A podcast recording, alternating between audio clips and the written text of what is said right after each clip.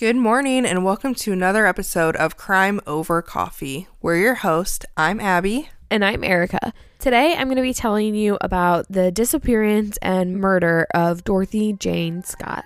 So throw back a shot of espresso and let's dive in.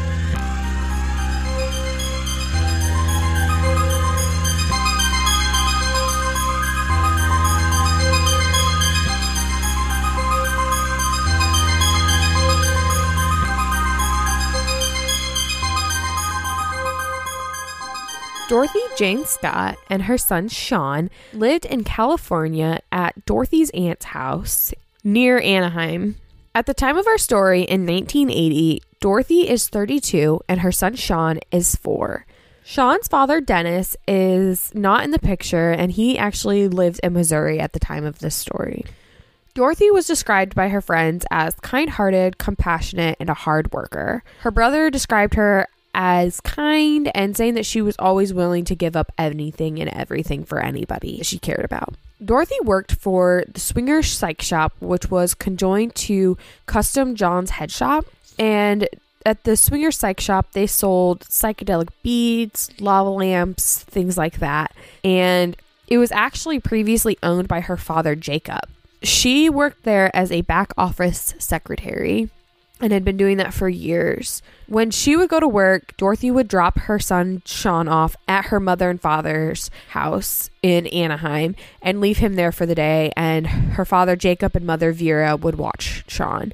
It was the beginning of 1980 when Dorothy started to receive some really strange calls from a man who she reported to her family about. She told her mom, her dad. She was very close with them, and she told them that she was getting these calls. And she's like, The weird thing is, I can't tell who it is, but I recognize the voice.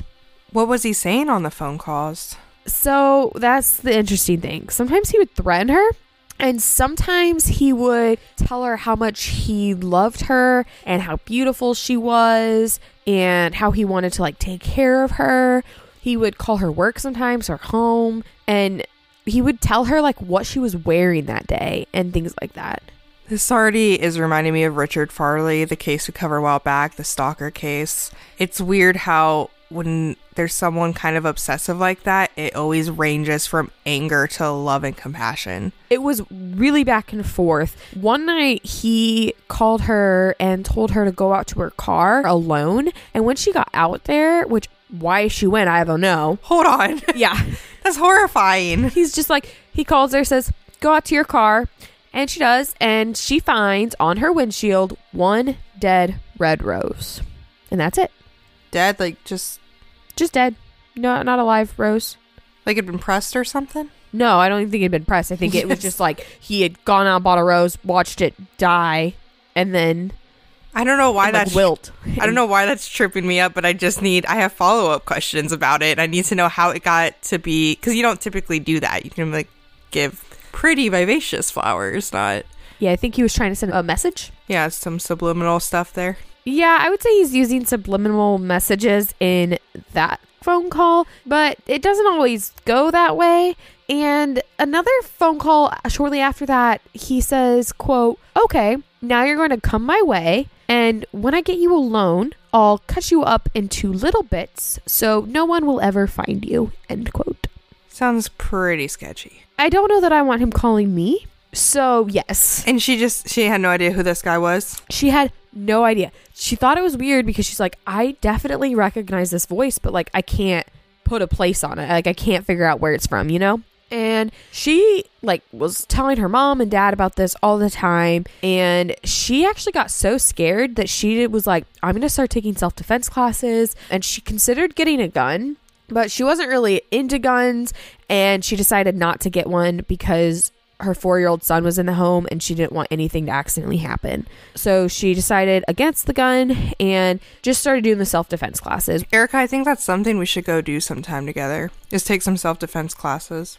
I, I think that would be a good idea, Abby, but I don't know if I'm coordinated enough to do the self defense classes. That's why you go practice, so you get more coordinated. Got it. I think you could do it. If you say so. On the evening of May 28th, 1980, Dorothy had a meeting that she had to go to at work at Swingers. On the way to the meeting, Dorothy dropped her son Sean off at her parents' house like she did every time she went to work, and her parents said that everything seemed normal. She was communicating with them normally, she seemed in a happy mood, there were no concerns. And so she goes to this meeting and at the meeting, one of her coworkers, Conrad Bostron, started to not feel very well and he wasn't looking great. And they were like, something's not right. Let's take you to the hospital because he had this red mark on his arm that was swelling really big and they got really concerned. So Dorothy decided to take him to the hospital, and her other coworker, Pamela Head, decided to tag along on this trip. They took him to the ER at UC Irvine Medical Center in Dorothy's car. And on the way to the hospital, Dorothy said, I have to stop at my parents' house on the way there to check on my son because I need to like tell my parents I'm not going to be home right after the meeting, and this is why. Since this was 1980, they didn't have cell phones, so they she couldn't just text or call her parents real quick. So she was just like, "We'll just stop on the way to the hospital." One thing that Pam and Conrad state that was a little weird about the trip when they stopped at her parents' house, Dorothy went inside wearing a black scarf and came out wearing a red scarf. She switched while she was in there, and that was the only thing that she, she switched. But they have no idea why, and they don't know if like maybe there was something on the black scarf, so she switched to the red scarf or what it was. Yeah, if maybe it was cold and she wanted a warmer scarf or vice versa. I have no idea. It's just it comes into play later, so that's why I'm Oh, okay. sticking it out there. but um, I know it's a weird thing for me to just put in there, but that's the only thing that was a little bit out of the normal with anything uh, with Dorothy that night. I think it would seem more normal if they were going on some outing, but they were going to like the hospital. So why that is odd. I, I have no idea. Maybe she thought black seemed too dreary for a hospital. I, I have no idea. So they get to the hospital, and Dorothy and Pam are waiting in the waiting room together, just chatting, talking with each other, catching up, waiting for Conrad to finish with his doctor visit. So it it's sounding like Conrad was having issues, but he wasn't like life threatening. Well, It sounds fairly casual considering. Well, so they weren't sure what was going on. It turns out that he had a spider bite from a black widow spider, and he had like the poison coursing through his veins from that. So a little life threatening, but not to the point where I mean, it was interesting that it wasn't serious enough in their head that because they made a stop. You know, I definitely thought that was weird too. But uh, because I'm like, they could have gone to the hospital and then called home to tell, tell them that Dorothy wasn't going to be home in time, or she could have dropped them off at the hospital, then ran home. I, I don't know.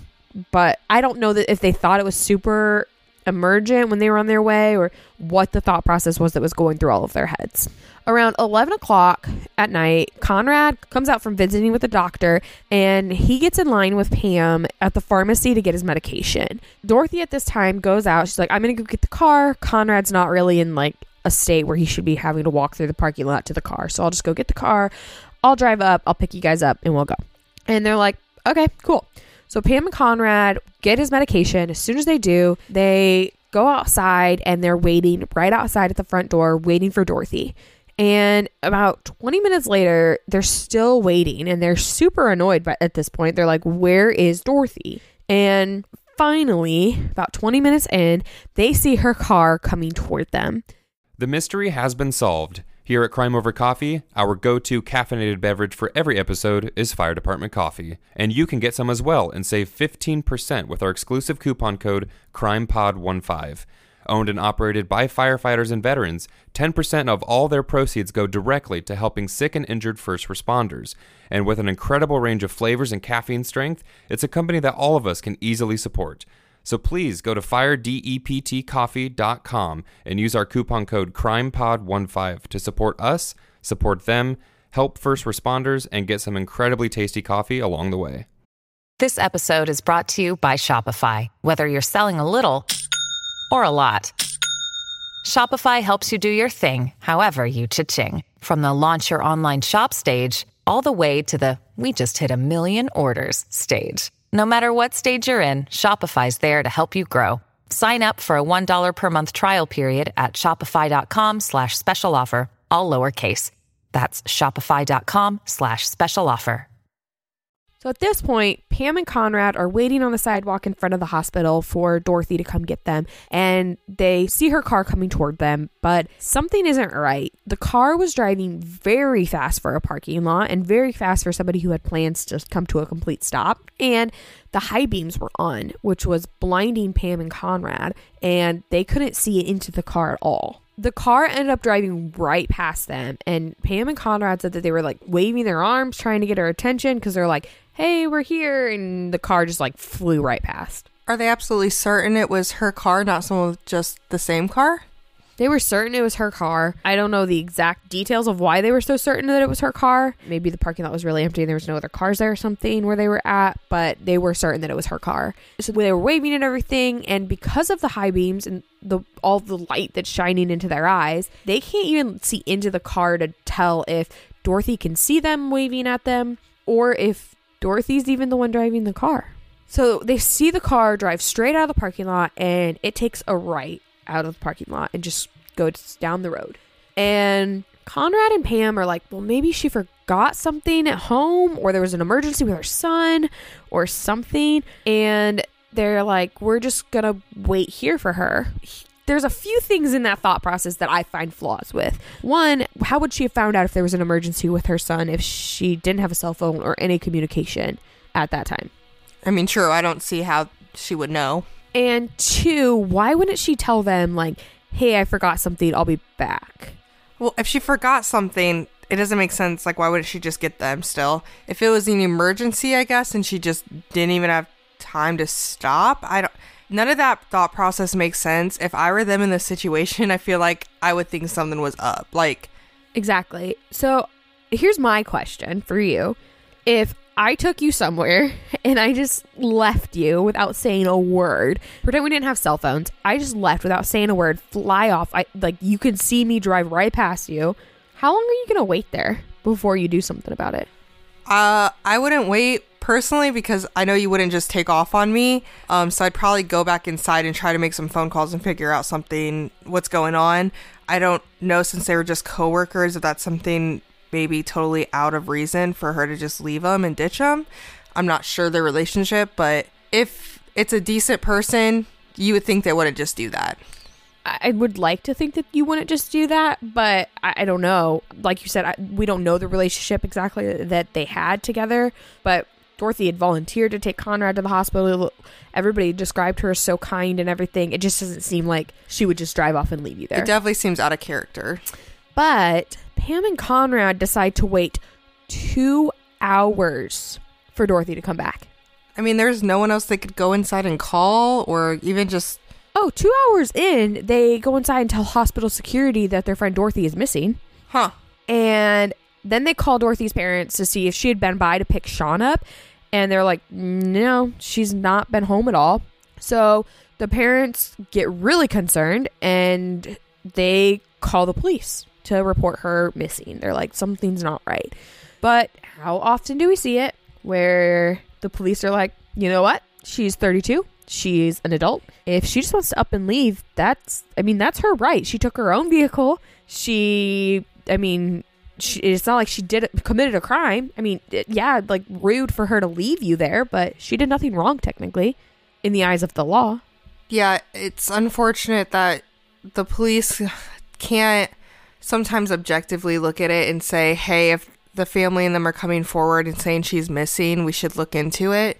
You know, sometimes they're they don't want to believe it's something like that. So we see it in cases like this where they like she's an adult, or there's even been cases where they're like we can't file a missing person because they're not under 18. And it's like that's insane. That's not real life. Like people go missing regardless of age.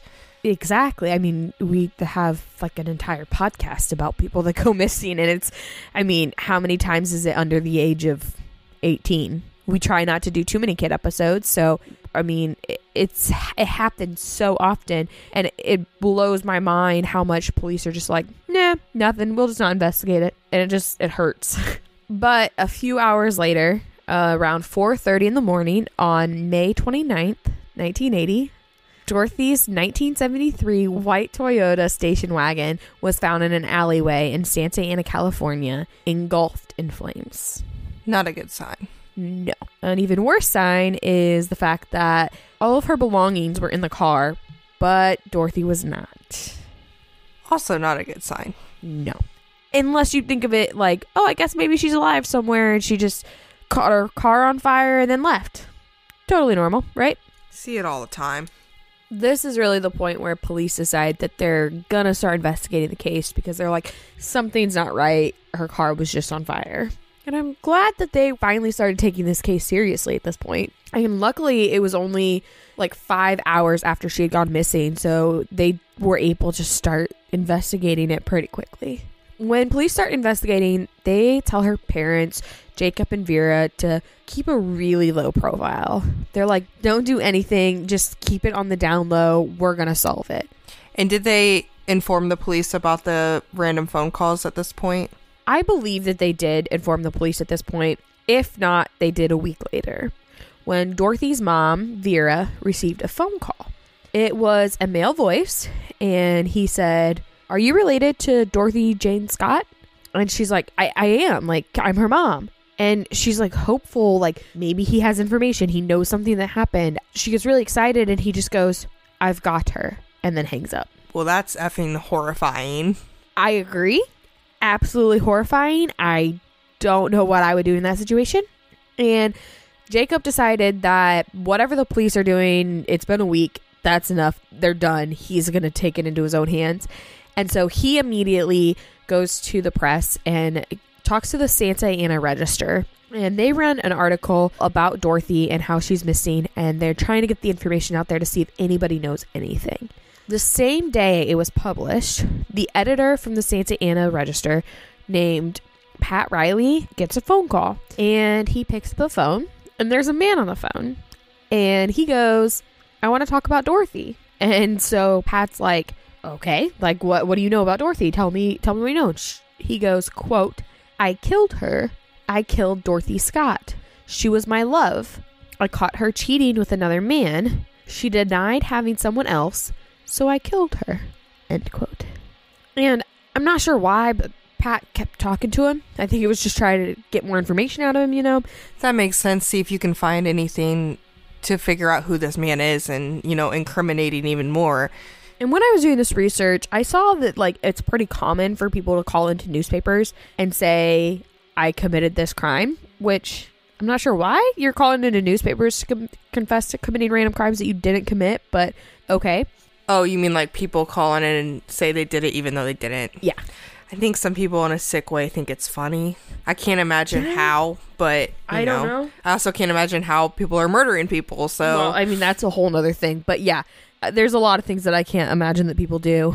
And so he stays on the phone to see if, like, this is a real thing that could have happened, if there's any stock in what the man on the phone is saying. And so he kind of starts asking the caller some questions, and he knows a lot of different things about Dorothy that had not been released publicly yet. And he knows that Conrad had gone to the hospital the night of the 28th. He knows that Conrad had a black widow spider bite. He knew about the fact that she was wearing a red scarf. He said that Dorothy called him from the hospital and asked him to come pick her up. And Pam comes forward about this and she's like, There's no way that Dorothy called him from the hospital. She couldn't have done that. We were together in the waiting room the entire time we were there. Dorothy left for a few seconds to go to the bathroom right before we left, but that was it.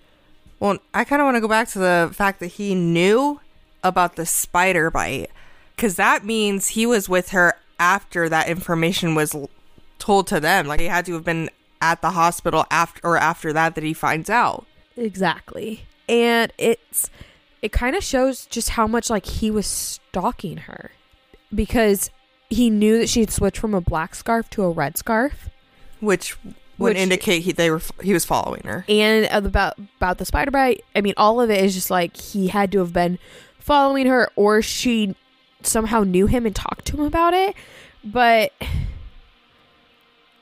i mean we won't know who she talked to in her last moments obviously but I'm assuming if she told somebody, it would have been somebody that she would have known. Somebody that she knew that did it, that she felt comfortable enough to talk to it about, or somebody that she didn't know and that was stalking her and just paying attention to everything that was going on in her life. Which we already knew that he was stalking her because he had known other things and like what she was wearing on certain days when he would call.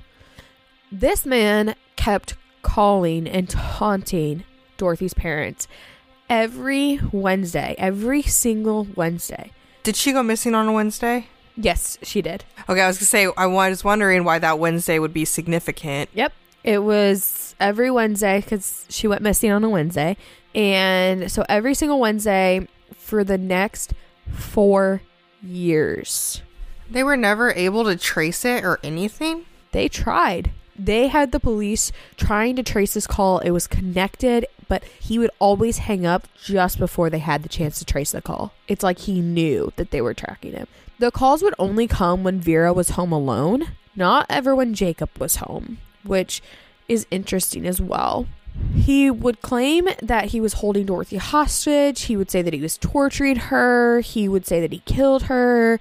He would talk about how he loved her. I mean, he would say anything and everything to this mom that was so emotionally tormenting to her that I can't even imagine what that would be like to go through after just having lost your daughter. Well, and it's interesting too because in stalking cases, you don't see that like residualness like you do in this, where typically if they go after what they're focused on or the person they're focused on, it kind of ends there, not to continue on and calling the household, which makes me wonder if maybe he did kill her and then was trying to look for some way to hold on to her, and that was through her mom. And that's kind of what I think, but I mean I I don't really know. It's just it's hard because it's like did he actually kill her or was it just some psycho who was just trying to get some attention and just he was having fun knowing that he was tormenting someone? Yeah, I mean, it's possible this guy had nothing to do with her disappearance and just latched on, or maybe even the stalker wasn't the one who was responsible and it was someone else, and the stalker was latching. There was a time in April of 1984 where the caller called the house and he made a mistake. Vera wasn't home. It's just Jacob. So Jacob answers the phone and they decided that it was the same man that had been calling because it was a Wednesday, which was the day that he called every week, and it was around the same time that he'd been calling for the last 4 years. You know what I wonder is why they didn't set it up to be like that, so that when he called, someone else answered. I think I would have gotten a new phone number. Yeah, or even just, I mean, something like that, or something to trip him up, like, because you said he specifically would try to call and speak to Vera. Mhm.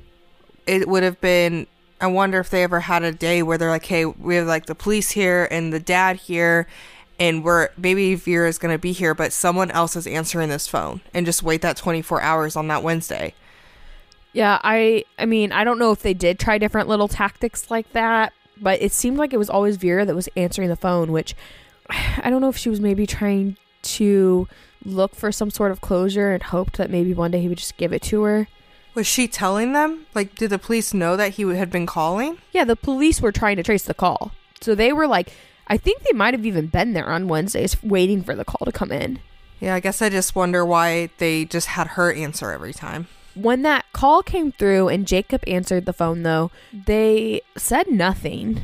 Jacob said hello, and he got no response from the other person on the phone. And the other person hung up pretty quickly. And after this, the call stopped for multiple weeks. And so there's a lot of theories about why the man didn't speak if it was the same man that had been calling. And one of the theories is that remember how I said Dorothy had said that she kind of recognized the voice of the caller on the phone but couldn't pinpoint it? They think that maybe Jacob would have known the person better and been able to pinpoint the voice of the caller if he had heard it. It just kind of raises in a, that I, I keep going back to why they kept setting it up like that. Like, wouldn't it have been on speakerphone? I have no idea why they didn't do speakerphone, and if they did, then it wasn't released. But it is said that Jacob had never heard the voice of the man before on the phone, which is why they think that. I don't know if Jacob was just never home because they always said that they called when Vera was home alone. So Jacob must have been gone at work during the day. And that's when the man was calling the house. I, yeah, I don't know. I guess. I mean, we don't have the answer to that. It's just it, like it's one of those things that just probably sticks in other people's heads too. It just seems odd that they wouldn't have like maneuvered around that situation, but who knows? Later in 1984, on August 6th, Dorothy's partial remains were found in Anaheim, California, by a construction worker. And I would like to apologize to Abby before I say this next part, but her remains were found with the remains of an animal on top of her bones as well. And it wasn't just like a wild animal. I'm not going to go into too many details, but it was an animal that's more of a pet. So they had a lot of questions about it because Dorothy didn't have a pet, so they had no idea where this animal came from. But it was obvious that the two had been buried pretty much at the same time, which is just really sad. They found a watch with her that she had been wearing, and the watch had stopped on May 29th, 1980 at 12:30 in the morning. Which I think it's weird that the watch batteries either went out right at that night or I don't know if somehow the attacker took made the watch stop at that time to kind of give an idea of when it had happened. Or there's some type of maybe like forcefulness that broke the watch and that's why it stopped working.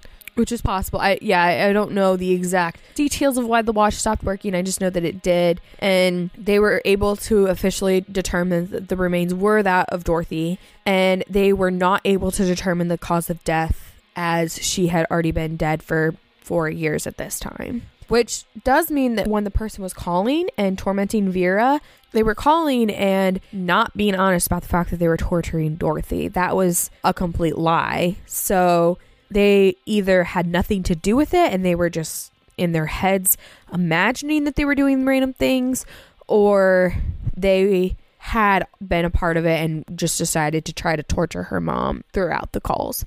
The last call was received shortly after her remains were found, and the man said, quote, Is Dorothy home? End quote. And that was the last call that the family ever received from this man. Hey, it's Kaley Cuoco for Priceline. Ready to go to your happy place for a happy price? Well, why didn't you say so? Just download the Priceline app right now and save up to 60% on hotels. So, whether it's Cousin Kevin's Kazoo concert in Kansas City, go Kevin, or Becky's Bachelorette Bash in Bermuda, you never have to miss a trip ever again. So, download the Priceline app today. Your savings are waiting.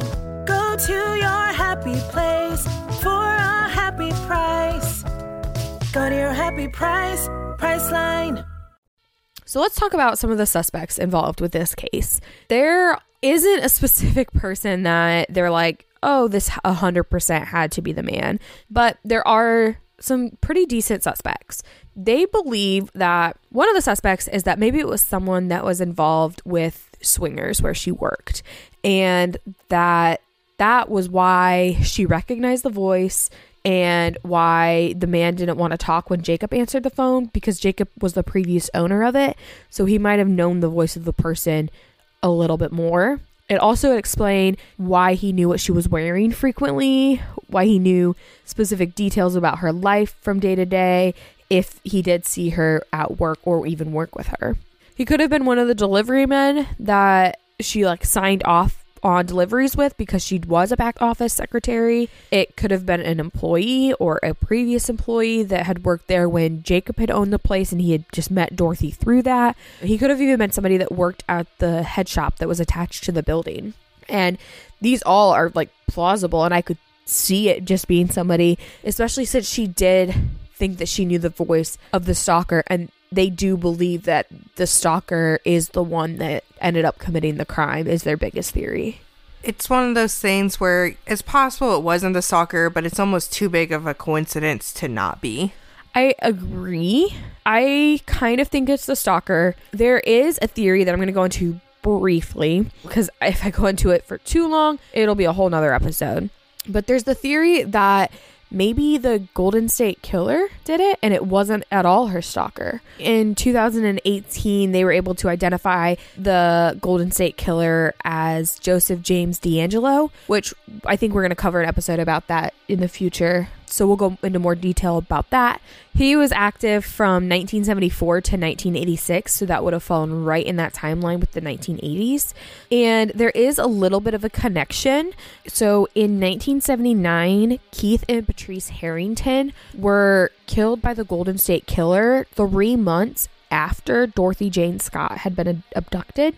So they were killed August 19th, 1980, uh, at their home in Orange County. And the connection was that Keith Harrington actually worked at the UC Irvine Hospital where Conrad had been taken.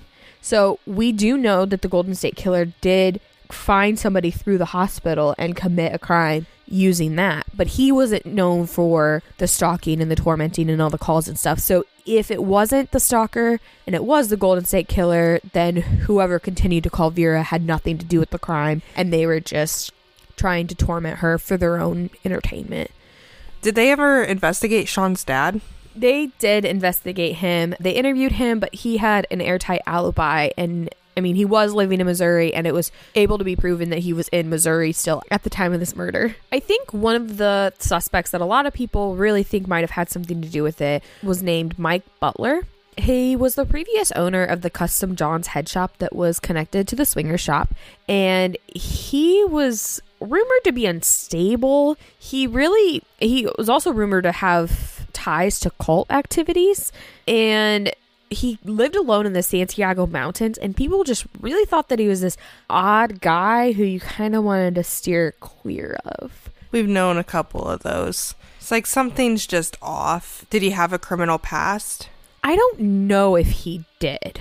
There wasn't a lot that I could find about him. I did find that he had passed away in 2014, but other than that, I couldn't find too too much information about him.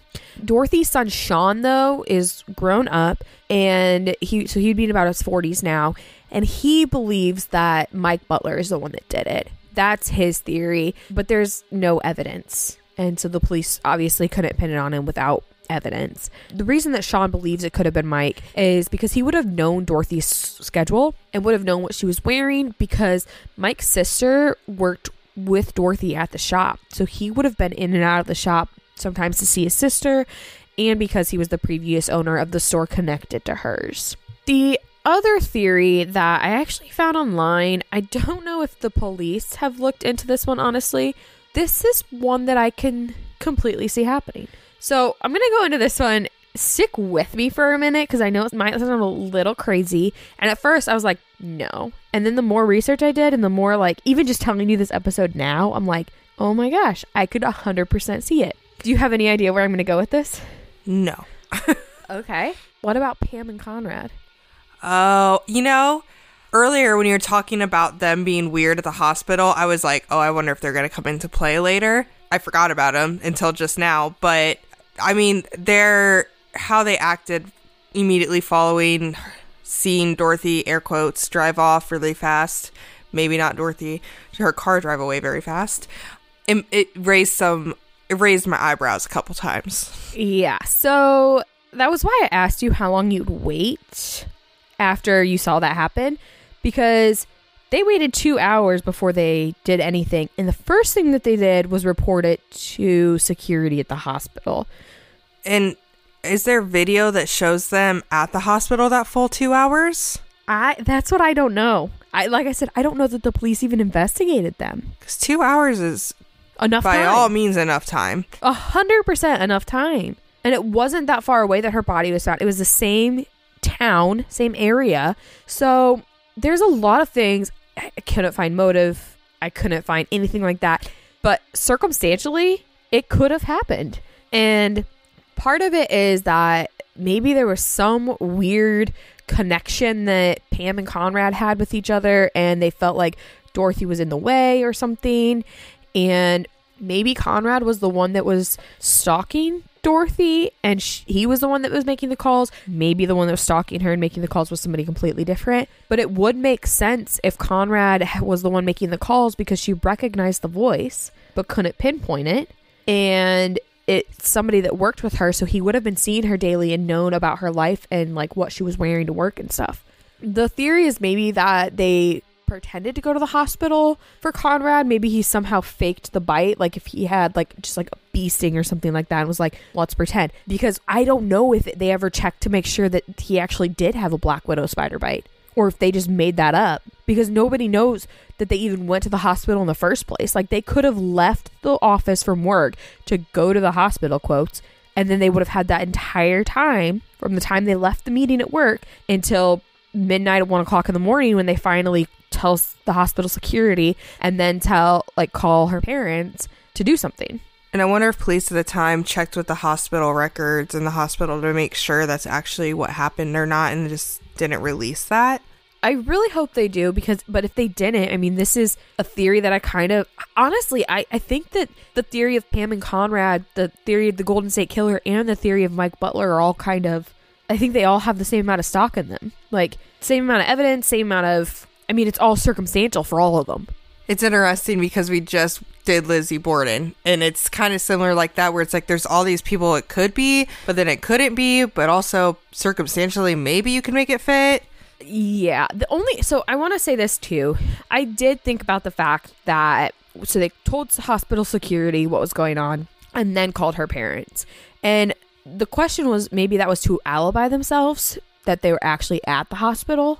But part of me wonders too if maybe they had to tell security like what was going on because they needed to borrow a phone since they didn't have a cell phone. So that, to me, I, I tried to think of it from all different angles, and I'm like, I could see them telling security because they're like, this happened to my friend, I need to borrow the hospital's phone. But they also maybe could have just told the front desk. I don't know how strict the hospital was, I guess. And I also don't know if the hospital records were checked. As for the Golden State Killer, I mean, he was active and other than the stalking, but everything else could fit just fine. And one of his other victims had been at that exact same hospital just months later. And as for Mike, I mean, he's odd and he has the ability to know the things about her. And maybe he was the stalker and maybe somebody else committed the crime. I don't know. But there's all of this stuff. And there's actually a case in July of 1982 where another female named Patricia Snyder went missing. And she had made a call saying her car had broken down and then she just vanished. She disappeared. And her car was found a few hours later on fire in a field, just like Dorothy's. In the same area? Yeah, so it was within like a 35 mile radius of where Dorothy's car had been found. There was also no sign of Patricia at the scene of her car. All of her belongings were in there. And originally they thought that she had been kidnapped, but the difference with Patricia is they never found her body, so they don't know that if she was ever murdered or if she was kidnapped or if she just went away on her own, which is a major difference. And also, Patricia had never received any threatening phone calls that she had told anyone. So there are a few differences, but the thing that really connected to the two cases was it was shortly after each other, they were pretty close, and the cars were both on fire. Unfortunately, Jacob Scott passed away in 1994 and Vera Scott passed away in 2002, and neither of them had any closure on what had happened to their daughter. However, her son Sean remains dedicated to finding answers and closure for what had happened to his mother.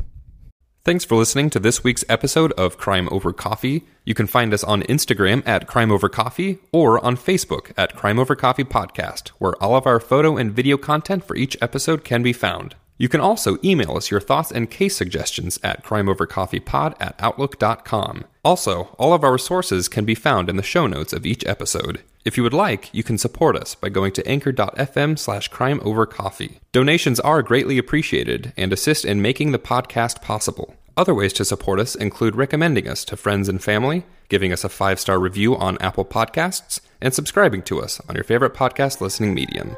So, again, thanks for listening, and we'll see you next time.